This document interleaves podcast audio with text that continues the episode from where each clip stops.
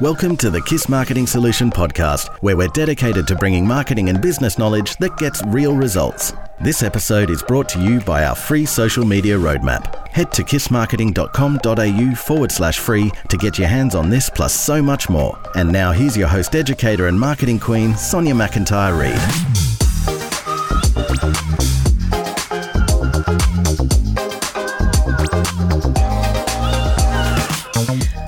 Cannot tell you how many times I've been asked what the best scheduling tool is or what is the best email marketing software.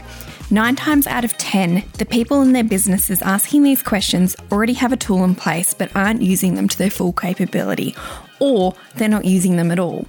I'm not to lie, I'm actually guilty of this too. You would all cry to learn how much my agency spend each month on subscriptions to marketing tools. I'm talking thousands.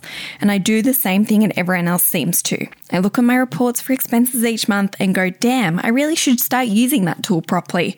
When I have time next month, I will. And before you know it, another 12 months has gone by, and there goes another $1,200 for that one particular tool down the drain. And then you discover a new tool that promises to be bigger and better than the existing tool you're using. You get this burst of excitement, cancel the old tool, or keep it going so you can migrate the data and use it for maybe a week. Then you get busy with the day to day running of your business and it becomes another tool that doesn't get used. The thing is, sometimes there are circumstances where you're making life hard using the wrong tools. I'll give you some examples that have popped up recently. We have this client and she's crushing it. Total boss, kicking goals. We're running her campaigns out of a premium paid MailChimp account. Now, MailChimp is pretty basic on the free plan, but over the past two years, they've really leveled up in terms of automations. They're also the most commonly used email tool, so they can integrate with basically every other tool you might need or use, which is an absolute plus. This client has her heart set on Active Campaign though. Now, you're looking at about $120 a month for Active Campaign.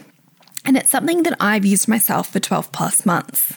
I'm resistant to her switching over though, because she can't answer this fundamental question that we should all be asking when switching tools or signing up for something. And that is, what does this tool do that my current one doesn't? If the answer is nothing, or you can't answer it, stick with your current tool. The next thing to look at is why do I want to be able to use this feature my current tool doesn't have? Because you might actually just have shiny tool syndrome.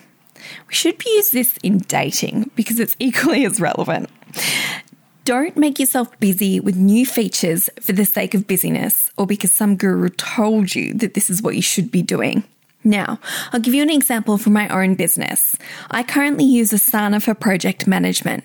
Over the last 12 months, my team and client list has grown a lot. The work we're taking on is getting a lot more complicated, and Asana is becoming a bit of a bottleneck. I identified the key pain points things like no chat feature, no ability to sign people to the same task, viewing project issues when subtasks are created, and the list goes on. Asana has served me incredibly well over the past four years, and myself and my team use it every single day. So, this isn't a tool I've signed up for and then never actively used. Going away to do a ton of research, I found ClickUp, and I'm excited to start the migration over to this new tool. There was a lot of weighing up whether or not this would be a good move for the business, as we already had our systems and processes in place in Asana. I know there is going to be a bit of a clunky transition period with the potential for some balls to be dropped with our client work, and that scares the shit out of me. But there is a situation where you've got to pause for a second in order to move forward. The same can be said for our use of Dropbox. We use Google Docs day in, day out, so why the frig are we not using Google Drive? Again, I've identified bottlenecks and found something that will fix the issues that have been occurring.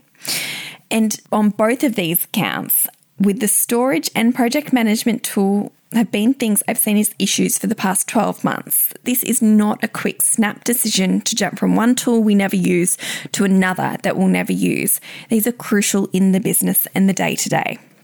So, I guess in summary, my point is it really isn't about the tool, it's about how you use it. Just pick something for your social scheduling, emails, and project management, or even your website and start using it. If you don't use it, you don't need it. If you use it and it works, awesome. If you use it for a while and realize some bottlenecks are occurring, find another solution. But at least at this point, you'll be informed on what you do and don't need and what you will and won't use. You've been listening to the Marketing Solutions Podcast with Sonia McIntyre Reid. Don't forget to get your hands on our awesome freebies that will get you on your way to marketing success. Head to kissmarketing.com.au forward slash free.